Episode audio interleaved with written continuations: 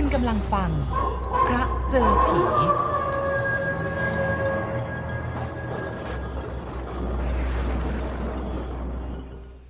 นางผิวเจ็บท้อง เป็นเสียงที่โจดต่อกันมา จากหูนั้นมาเข้าหูนี้ ดูเป็นที่สนใจของคนในบ้านห้วยตะแคง เพราะว่านางผิวเป็นลูกสาวกำนันพุทธ และก็มีรูปร่างหน้าตาสะสวยกว่าผู้หญิงทั้งหลายที่รุ่นราวคราวเดียวกัน อย่างที่จะเปรียบเทียบกันไม่ได้ สามีของนางผิวเป็นครูประชาบาลที่ถูกย้ายมาจากจังหวัดใกล้เคียง และก็แน่นอนละที่ครูพร สามีของนางผิวคนนี้จะต้องมีอะไรต่อมีอะไรดีหลายอย่าง นับตั้งแต่รูปร่าง ลักษณะจะต้องหล่อเหลาเอาการ มีกิริยาวาจาและความประพฤติเรียบร้อย ไม่เสพสุรายาเมา ซึ่งกำนันพุทธเองแกก็เกลียดนักเกลียดหนา ครูพรแกเป็นคนดีจริง ๆ ไม่กินเหล้าและแม้แต่บุหรี่ก็ไม่สูบ เที่ยวก็ไม่เที่ยว เลิกงานสอนหนังสือเด็กที่โรงเรียนแล้วก็กลับบ้าน ช่วยพ่อตาทำงานบ้าน ซ่อมแซมเครื่องมือสำหรับทำนา ดูแลวัวควาย ให้น้ำให้หญ้า เอาเข้าคอก สุมไฟกันยุงให้เป็นที่เรียบร้อย โดยที่กำนันพุทธพ่อตาไม่ต้องออกปาก ก็เพราะเหตุนี้ รูพรจึงเป็นที่รักใคร่ของกำนันพุทธและก็นางผิวภรรยา ซึ่งเพิ่งจะแต่งงานกันได้อย่างมากก็ไม่เกินหนึ่งปี แต่ในระยะเวลาหนึ่งปีนี่แหละที่นางผิวได้ตั้งครรภ์เพื่อที่จะให้กำเนิดแก่บุตรของหล่อน ซึ่งยังไม่มีใครรู้ว่าเป็นผู้หญิงหรือผู้ชาย แต่จะเป็นอะไรก็ช่างเถิดนางผิวก็รักซะแล้ว ตั้งแต่ยังไม่เคยเห็นหน้าลูกแม้แต่นิดเดียว เพราะยังไม่ได้คลอดกำนันพุทธซึ่งจะมีตำแหน่งเป็นตาก็ดีใจหยอกเสียเมื่อไหร่ เพราะเจ้าเด็กในท้องนางลูกสาวแกจะเป็นหลานคนแรกที่แกเพิ่งจะมี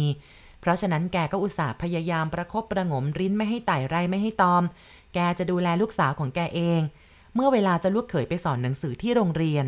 และเมื่อลูกเขยกลับบ้าน ก็จะรับช่วงต่อจากพ่อตา ให้ความปลอดภัย และสะดวกสบายแก่นางผิว ภรรยาคนสวยทุกอย่าง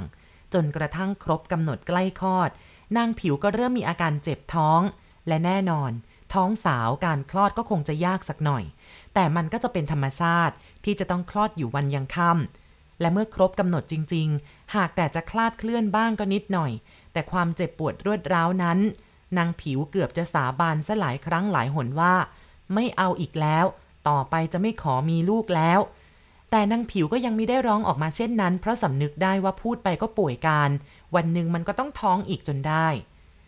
นางลูกสาวกำนันพุทธเจ็บท้องตั้งแต่สามโมงเย็นจนกระทั่งสี่ทุ่ม ก็ยังไม่ปรากฏว่ามีเด็กหญิงหรือเด็กชายคลอดออกมา สมกับความตั้งใจของพ่อกับแม่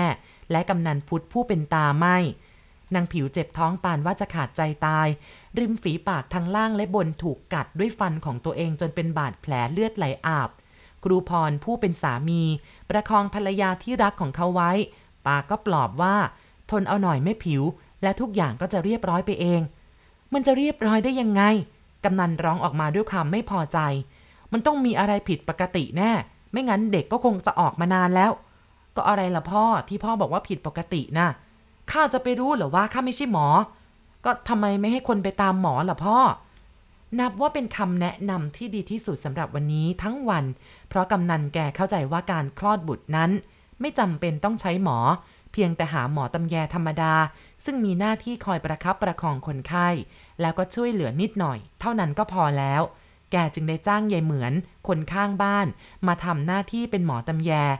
แต่ยายเหมือนก็ช่วยอะไรได้ไม่มาก ครูพรก็เลยให้เจ้าเอี้ยงไปตามหมอ หมอคนนี้เป็นหมอไสยศาสตร์ มีคนนับหน้าถือตามากในตำบลนนี้ ไม่ว่าผีเข้าผีสิงแกจัดการได้สำเร็จเรียบร้อย แกว่ามีตำรามาตั้งแต่ครั้งปู่ย่าตาทวด มีเวทมนต์คาถา สามารถรักษาด้วยทางน้ำมนต์ และมีดหมอที่แกติดตัวอยู่เสมอ และเมื่อหมอเอี่ยมมาถึงบ้านกำนันพุทธ มันก็เกือบจะสองยามเข้าไปแล้ว แกก็ถามคนไข้ว่า หัวค่ำทำไมไม่ไปตาม ดันไปตามมาดึกๆ ง่วงนอนแล้วก็ทำอะไรไม่ค่อยถนัดนะสิ ก็เอาไอ้ที่มันถนัดถนัดสิหมอ ขอให้หลานฉันออกมาได้โดยปลอดภัยเถอะ แล้วจะเอาสวรรค์อะไรฉันก็ให้ได้ทั้งนั้น หมอแกหัวเราะแล้วก็บอกว่า ฉันไม่เอาไอ้ที่มันสูงสูงๆอย่างนั้นหรอกกำนันมันขึ้นไปยาก เอากันพอหอมปากหอมคอ เรียกว่าช่วยเหลือกันดีกว่า แล้วหมอแกก็นั่งเสกได้ดิบอยู่ครู่หนึ่งแล้วก็เอาได้ดิบผูกที่ข้อมือนางผิว พอได้เสกถูกข้อมือ ก็รู้สึกว่าตัวของนางผิวสั่นเทาเหมือนถูกจับเขย่ากำนันพุทธตกใจถามว่า นั่นมันเป็นอะไรอะหมอถึงได้สั่นยังกับเจ้าเข้าหมอแกถอนใจยาวอย่างหนักอกแล้วตอบช้าๆ ถ้ามันจะยากซะแล้วล่ะกำนัน มันไม่ได้ง่ายเหมือนที่นึกไว้ซะแล้ว รู้สึกยังไงบ้าง ผิวเอ้ย มันปวดจะหมอ ปวดจริง ๆ ปวดเหมือนมีใครมาดึงไส้ดึงพุงจนกระทั่งจะฉีกออกตอนนี้อย่างนั้นแหละจ้ะ หมอเอี่ยมไม่ตอบ เพียงแต่พยักหน้ารับรู้ไว้ แล้วก็ออกมานั่งมวนบุหรี่ใบตองแห้ง อยู่ที่นอกชาน ซึ่งครูพรกับกำนันพุทธก็ตามออกมา อาการมันเป็นยังไงบ้างอะหมอ ครูพรถาม กะว่าจะออกสักเมื่อไหร่ล่ะ แกไม่ตอบคำถาม แต่แกกลับย้อนถามครู ครู ครูรักเมียครูไหม โทหมอ นี่เมียนะ เมียใครใครก็รักสิ แล้วลูกล่ะ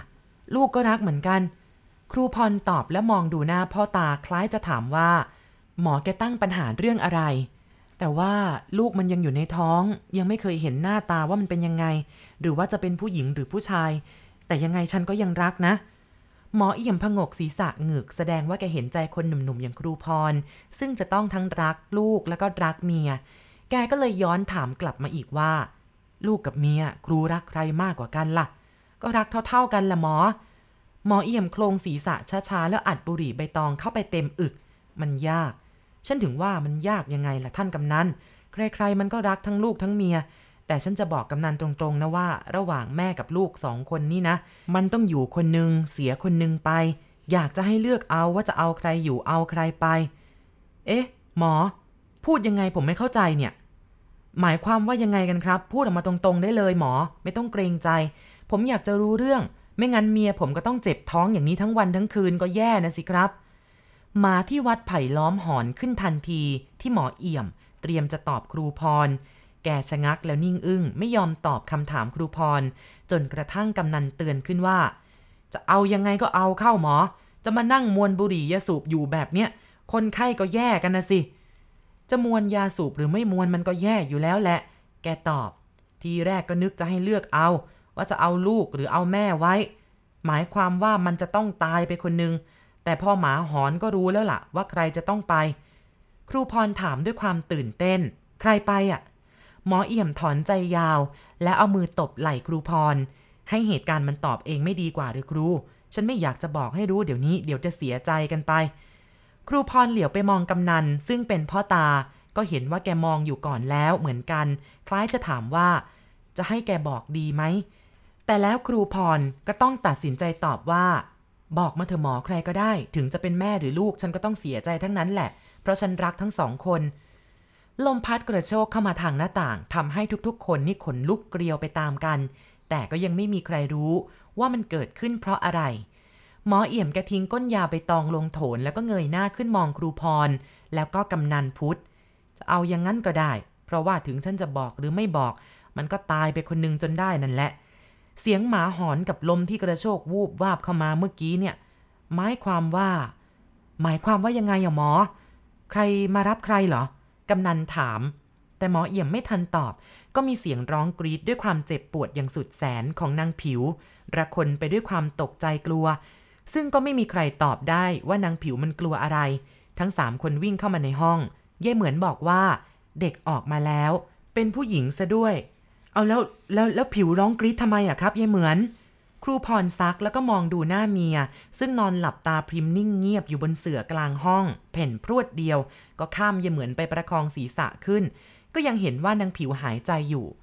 ยังไม่ได้คำตอบจากยายเหมือน เพราะแกไปเอาธุระซะกับเด็กที่เพิ่งคลอด ทั้งหมอทั้งกำนัน ก็กุลีกุจอเข้าช่วยนางผิว พยายามปลุกสั่นจะให้นางผิวลืมตาขึ้น แต่นางผิวก็ยังหาลืมตาไม่ ผิว ผิวเป็นอะไรไปอะบอกพี่สิ เป็นอะไรไป ครูพรพยายามเขย่าตัวนางผิวแล้วก็เรียกอยู่หลายคำนางผิวลืมตาขึ้น แต่ไม่ได้ตอบคำถามครูพรผู้เป็นสามีกับกระซิบด้วยเสียงแผ่วเบา แสดงถึงความเหนื่อยอ่อนจนแทบไม่มีกำลังจะเปล่งเสียงให้ดังไปกว่านั้น ลูก ลูกของฉัน ฉันจะเอาลูกไปด้วย ฉันจะเอาไปด้วย เอาไปด้วยนางผิวพูดได้เพียงเท่านี้ ก็พลอยเงียบเสียงไป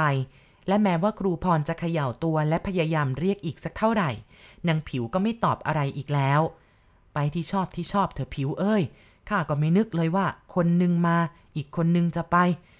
กำนันพุทธพูดพลางร้องพลาง เพราะความอาลัยรักลูกสาวที่แกมีอยู่คนเดียว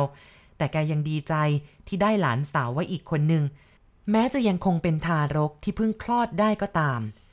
ศพนางผิวได้ถูกนำเอาไปไว้ที่วัด หลังจากสวดให้ตามประเพณีแล้วสามวัน หมอเอี่ยมแกไม่ทิ้งบ้านกำนันพุทธ แกบอกว่า เพราะคำพูดของนางผิวเมื่อก่อนจะขาดใจ ได้พูดไว้ว่าจะพาลูกไปด้วย แกก็เลยรู้สึกหนักใจและเป็นห่วง ว่าวิญญาณของนางผิวจะหวนกลับมาเอาชีวิตลูกสาวไปด้วย แกบอกกำนันพุทธว่า อย่าทำเป็นเล่นไปนากำนัน มันมาจริง ๆนะฉันรู้ ฉันได้ยินมาสองคืนแล้ว หลังจากที่เอาศพไปไว้วัด ซึ่งมันก็ครบสามวันพอดี แต่มันยังทำอะไรไม่ได้ หมายความว่ายังไงอะหมอกำนันซักเฮ้ยพูดกันง่ายๆนะนะกำนันนะ มันก็หมายความว่าแม่มันจะมาเอาลูกสาวมันไปด้วย ตามที่มันพูดไว้ ก่อนที่มันจะขาดใจ คือว่าคนเราเมื่อถึงการดับขัน ถ้าหากจิตมุ่งอยู่กับสิ่งนั้นตลอดไป แม้ว่าจะสิ้นชีวิตไปแล้วก็ตาม แต่วิญญาณก็จะติดตามวนเวียนอยู่กับสิ่งนั้น เช่นอย่างนางผิวมันก็คงจะรักลูกมันมาก ถึงแม้ว่ามันจะยังไม่เคยเห็นหน้าค่าตาลูกมันว่า จะน่ารักน่าเอ็นดูแค่ไหน ลูกคนแรก แม่มันจะรักมาก เพราะฉะนั้นไอ้ความรักของมันนี่แหละ มันถึงได้พูดไว้ว่ามันจะกลับมาเอาลูกของมันไปด้วย เพราะฉะนั้นเราก็ต้องระวังให้มากๆในระยะนี้ ถ้าพ้นระยะนี้ไปเป็นเดือนหนึ่งหรือสองเดือน มันทำอะไรไม่ได้ นั่นแหละถึงจะปลอดภัย ถ้าอย่างนั้น หมอก็ต้องช่วยกันหน่อยสิหมอ กำนันพูดพูดด้วยความเป็นห่วงหลานสาวคนเดียวของแก ก็ช่วยนะสิ ฉันถึงได้กินนอนอยู่ที่นี่ไม่ได้กลับไปบ้านไปช่องของฉันไง หมอเอี่ยมตอบ แล้วตอนนี้ก็ยังไม่มีอะไร จะทำยันให้แล้วก็เอาปิดไว้ตามประตูหน้าต่างทุกบาน อย่าให้ขาดนะ ถึงวิญญาณมันจะมามันก็เข้าไม่ได้ ความอาลัยของลูกสาวหายไปทันที เมื่อได้ทราบจากหมอเอี่ยมว่า วิญญาณของนางผิวลูกสาวแก ด้วยกำนันรักหลานสาวของแกมาก เพราะหน้าตามันน่ารักน่าเอ็นดู มีประพิมพ์ประพายคล้ายกับนางผิว ครูพรก็รักเหมือนกัน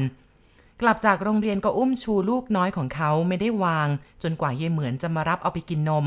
และก็ยังเป็นห่วงเรื่องที่หมอเอี่ยมบอก จนกระทั่งทุกคืน ครูพรไม่ยอมหลับยอมนอนนั่งเฝ้าอยู่ข้างๆเบาะลูก เพราะกลัวว่านางผิวจะมาตามเอาลูกคืน คืนนี้ฝนตกพรำๆมาตั้งแต่เย็นท้องฟ้าก็มืดครึ้ม ปราศจากแสงดาวเดือน ต้นมะเดื่อใหญ่ข้างบ้านก็เอียงลู่ไป เพราะกระแสลมที่พัดโชกมาเป็นระยะ นอกจากเสียงน้ำฝนกระทบกับหลังคาบ้านแล้ว ทุกสิ่งทุกอย่างก็อยู่ในความเงียบ ครูพรนั่งเฝ้าลูกสาวอยู่ข้างเบาะในห้องติดกับห้องพ่อตาที่หน้าห้อง หมอเอี่ยมกางมุ้งนอนอยู่อย่างสบาย เพราะฝนตกพรำๆทำให้อากาศเย็นเหมาะแก่การนอน กำนันพุทธพ่อตาหลับไปนานแล้ว ยังเหลือแต่เย่เหมือนนอนอ่านหนังสือเรื่องชัยเชษอยู่อีกด้านหนึ่งของห้อง ตะเกียงลานถูกจุดตั้งทิ้งไว้ที่หัวนอน และแม้อากาศจะเยือกเย็น ชวนให้นอนอย่างสุขสบายประการใด ครูพรเองก็ไม่อาจจะหลับลงได้เพราะความเป็นห่วงลูกสาว ตามที่หมอเอี่ยมสั่งไว้ ว่าระวังแม่มันจะมาเอาไป นาฬิกาในห้องกำนันพุทธตีง่างง่างขึ้น 11 ครั้ง มันเป็นเวลาห้าทุ่ม ที่ดูเหมือนจะใกล้รุ่งเข้าไปแล้ว เพราะความเงียบสงัด ความวิเวกวังเวง และความมืดของดินฟ้าอากาศทั่ว ๆ ไปในคืนนั้น ครูพรกำลังส่องจิตส่องใจ ว่าจะล้มตัวลงนอนเป็นการพักผ่อนสักชั่วโมงดีหรือไม่ ก็พอดีแมวตัวหนึ่งกระโดดโครมลงมากลางห้องทำให้ครูพรกับเยเหมือนตกใจจนหน้าซีด เพราะจู่ๆมันโดดลงมาจากเพดานห้อง แมวที่ไหนวะ ดันโดดเข้ามาในนี้ ครูพรพึมพำเป็นเชิงถามเยเหมือน แต่ตายังจับนิ่งอยู่ที่เจ้าแมวดำสนิท ซึ่งยังคงยืนเพ่งจ้องมองมาทางเบาะลูกสาวครูพร ยาย แมวใครรู้ไหม เย่เหมือนตอบเสียงสั่น ไม่รู้นี่ครู แมวแถวนี่ก็ไม่มี ไม่เห็นใครเคยมีแมวดำที่ไหนเลยนี่ เย่เหมือนพูดขาดคำมันก็กระโดดขึ้นไปยืนบนขอบหน้าต่าง แล้วพยายามตะกุยยันของหมอเอี่ยม ซึ่งทำให้เป็นที่น่าผิดสังเกต ครูพรจึงร้องเรียกหมอเอี่ยมขึ้น หมอ หมอ ลุกมาดูนี่อะไรแน่หมอเอี่ยมเป็นคนนอนไว พอครูพรเรียกแกก็ลุกพรวดพลาดออกจากมุง้ง อะไรกันครูเกิดอะไรกันขึ้นน่ะ ครูพรชี้ให้ดูแมวดำที่ยังทำท่าจ้องจ้องมองมองยันของหมอเอี่ยม ที่แขวนอยู่เหนือขอบหน้าต่าง แมวนะหมอ ไม่รู้ว่าแมวมันมาจากไหน หมอเอี่ยมไม่ฟังอีลาค่าอีลม กฉวยร่มกระดาษข้างฝาได้ก็หวดโครมลงไปกลางลำตัวทำให้มันตกใจสะดุ้งเฮือก แล้วโจรผลุงลงไปทางหน้าต่าง หมอเอี่ยมช่วยตะเกียงลานได้ก็เอามาชูขึ้นที่หน้าต่าง เพื่อจะดูว่ามันจะวิ่งไปทางไหน ครูพรก็ตามมายืนดูอยู่ข้างหลัง แต่ทั้งสองก็มองหาแมวดำตัวนั้นได้เห็นไม่ สิ่งที่ได้เห็นอยู่สลัว สุดแสงตะเกียงลานดวงนั้น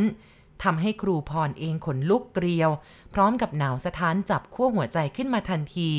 แต่หมอเอี่ยมนิ่งมองดูอยู่เฉยๆ มันเป็นรูปร่างของผู้หญิงผมยาวรุงรังปิดหน้าปิดตา นุ่งผ้าขาว ห่มขาว ยืนนิ่งอยู่ในสายฝน ที่ยังคงพรำอยู่ตลอดเวลา หมอเอี่ยมรู้ว่าเป็นร่างของใคร แกก็พูดขึ้นช้าๆว่า ไปที่ชอบที่ชอบเธอผิวเอ้ยอย่ามารบกวนเลย ลูกจะตกอกตกใจไม่สบาย แล้วจะแผ่ส่วนกุศลไปให้ จะได้ไปเกิดที่สุขสบายนะ เอาลูกฉันคืนมา เป็นเสียงเล็กแหลมที่วาบหวิวเข้าไปในหัวใจ ปนไปกับเสียงหมาเห่าหอนอยู่รอบๆบ้าน บางก็กระโชกคล้ายกับจะเข้ามาเล่นน่อง บางตัวก็เห่าอยู่ห่างๆแต่เสียงของร่างบางๆ ในเครื่องนุ่งห่มสีขาว ก็ยังคงยืนอยู่กับที่ พร้อมยื่นมืออันเหี่ยวแห้งออกมานอกผ้าที่คลุมอยู่บนศีรษะ เอาลูกฉันมา ฉันคิดถึงลูก ขอให้ฉันเถอะ เอาลูกของฉันมา หมอเอี่ยมกระซิบบอกครูพรว่า ไปปลุกกำนันมาช่วยกันเร็ว แต่ครูพรก็ทำตามคำสั่งหมอเอี่ยมไม่ได้ ความจริงเขาก็อยากจะวิ่งออกจากห้องไปปลุกพ่อตาหรือใครต่อใคร ให้เข้ามาอยู่เป็นเพื่อนกันในยามยากนี้ แต่ว่าขาทั้งสองข้างของครูพรไม่ยอมทำงาน มันยึดแน่นติดกับพื้นซะเฉยๆ ไม่ยอมขยับขยื่น เสียงปีศาจนางผิวแววเสียงฝ่าน้ำฝนมาจากกลางบ้าน มันเยือกเย็น จนขนลุกขนพอง หนาวเหน็บเข้าไปสั่นสะท้านอยู่ในหัวใจ เอาลูกของฉันมา เอาลูกของฉันมา เอามาเดี๋ยวนี้ หมอเอี่ยมเห็นว่าจะพูดกันดีไม่ได้เรื่อง เพราะปีศาจยังคงยืนกรานจะเอาลูกไปให้ได้ แกก็เดินกลับมาที่นอนคว้ากระเป๋าเปิดออก หยิบข้าวสารกับมะนาวสองสามผลกำไว้ในมือ แล้วเดินกลับมาที่หน้าต่าง ยกมือขึ้นเหนือหัว เสกคาถาหมุบหมิบอยู่สองสามคำก็เอาข้าวสารกับมะนาวสาดไปที่ร่างอันขาวโพลนที่อยู่ในความมืด มีเสียงร้องกรีดแสดงความเจ็บปวดออกมานิดหนึ่งแล้วร่างของนางผิวก็หายวับไป พร้อมกับเสียงเห่าหอนของสุนัขในบ้าน วิ่งไล่กวดออกไป เห่ากระโชกอยู่ที่ประตูรั้ว ไปแล้วไปแล้ว หมอเอี่ยมว่า แล้วรีบปิดหน้าต่างกลับมาชะโงกดูทารกในเบาะ ก็เห็นว่ายังคงนอนหลับสบายอยู่ กำนันพุทธตื่นขึ้น เพราะว่าเสียงร้องกรีดของปีศาจลูกสาวแกเอง และหลังจากตื่นขึ้นมาคราวที่แล้ว กำนันกับคนในบ้านทุกคนไม่เป็นอันได้หลับได้นอน เพราะว่ามีเสียงของนางผิวมาตะโกนเรียกจะเอาลูกไปอยู่เป็นระยะระยะ มันเป็นเสียงที่เยือกเย็นโหยหวนที่ไม่มีใครเคยได้ยินมาก่อน ร้องขึ้นมาทีไรขนลุกเกลียวไปตามกัน นอกจากเสียงร้อง ยังมีเสียงฝีเท้าเดินวนเวียนอยู่รอบๆบ้าน บางครั้งก็ได้ยินเสียงขึ้นบันไดมาเดินอยู่บนนอกชาน แต่เข้ามาข้างในไม่ได้ เพราะติดยันขลังของหมอเอี่ยม แม้จะไม่เห็นตัว แต่ทุกคนก็กลัว กำนันเองซึ่งเป็นพ่อ ครูพรก็เป็นผัว แต่ก็ยังต้องเอาผ้าผวยมาห่ม ทั้งๆทที่อากาศก็ไม่ได้เย็นสักเท่าไหร่นัก การเดินวนเวียนเรียกหาลูกของปีศาจค่อยๆ เงียบหายไป ในตอนประมาณตีห้าเพราะเวลานั้นใกล้สว่างแล้ว ทั้งหมอเอี่ยมและครูพร ก็พอได้งีบพักผ่อนไปได้บ้าง แต่ก็ยังคงสั่งกำชับ ให้เยเหมือนดูทารกในเบาะไว้ให้ดี อย่าได้ทิ้งไปไหนหรือว่าหลับไหลเป็นอันขาด และหมอเอี่ยมกับครูพรก็เอนตัวลงงีบอยู่ข้างเบาะลูกสาว ส่วนกำนันก็กลับเข้าห้องปิดประตูนอนครูพรกับหมอเอี่ยมถูกปลุกขึ้นอีกครั้งหนึ่ง ด้วยความตกใจของเยเหมือน แกพูดเสียงสั่นระร่ำระลักว่า หมอ เด็กหายไปไหนก็ไม่รู้ ไม่รู้ว่าไปไหน ตายแล้ววะหมอเอี่ยมร้อง ลองหายไปอย่างนี้ สงสัยจะไม่รอด แล้วยายไปไหนซะล่ะทำไมถึงปล่อยให้เด็กหายไปได้เนี่ย ครูพรถามด้วยความโกรธท่าทางแทบจะเข้าหักคอเยเหมือนโธ่ครู ยายแก่แล้วเรียวแรงก็ไม่ค่อยมี ก็ไม่ได้หลับไม่ได้นอนมากี่คืนกี่วันแล้วล่ะ แล้วก็มาโดนเอาคืนนี่เข้าอีก ก็เลยม่อยหลับไปไม่รู้ตัว จะลงโทษลงทันยังไงก็ตามใจเถอะพ่อ แต่ครูพรก็ได้แต่โกรธทำอะไรเยเหมือนไม่ลง เพราะเห็นใจ แม้แต่ตัวเองเป็นผู้ชายอกสามศอกก็ยังง่วง จากนั้นหมอเอี่ยมก็ออกคำสั่งให้เที่ยวหาเด็กกันทั่วบ้าน ซึ่งในที่สุด เยเหมือนเองก็เป็นคนพบ เมื่อตอนที่แกเข้าไปในครัว เพื่อจะไปหาข้าวกินเพราะความหิว ที่ต้องหิ้วท้องมาตลอดคืน แกเอะอะขึ้น หมอเอี่ยม ครูพร และทุกคนในบ้านต่างก็วิ่งมาในครัว แล้วก็จ้องดูเด็กทารกที่เยเหมือนชี้ให้ดู มีร่องเล็กสำหรับดงข้าวอยู่หน้าเตาไฟเหมือนครัวของชาวชนบททั้งหลาย เด็กทารกตกอยู่ในร่องนี้ แต่ยังติดอยู่แค่ศีรษะ เพราะเด็กคนนี้ศีรษะโตกว่าร่องจึงรอดลงไปไม่ได้ แต่เด็กก็สิ้นใจไปแล้ว หมอเอี่ยมแกสันนิษฐานว่า มันเข้ามาทางประตูหน้าต่างไม่ได้ เพราะว่ามียันปิดอยู่ทุกบาน แต่ฉันก็ลืมนึกถึงร่องนี้ มันก็เข้ามาทางร่องนี้แหละ แต่เอาเด็กออกไปไม่ได้ เพราะว่าเด็กคนนี้หัวโตกว่าร่อง ก็เลยตายคาร่องอยู่อย่างที่เห็นนี่แหละ